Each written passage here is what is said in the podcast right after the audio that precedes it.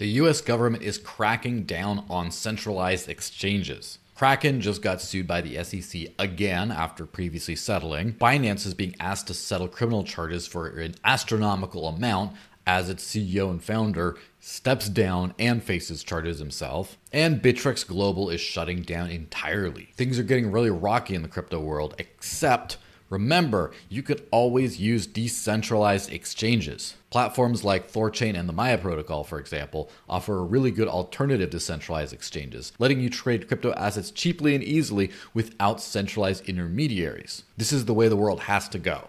You use some sort of an easy fiat on ramp or get paid in crypto, and then do all your financial activity on these decentralized protocols from earning interest, swapping from different assets, providing liquidity for yield, getting loans, even all that kind of stuff. If it's 2023 and you're still using centralized exchanges, you're going to have a bad time.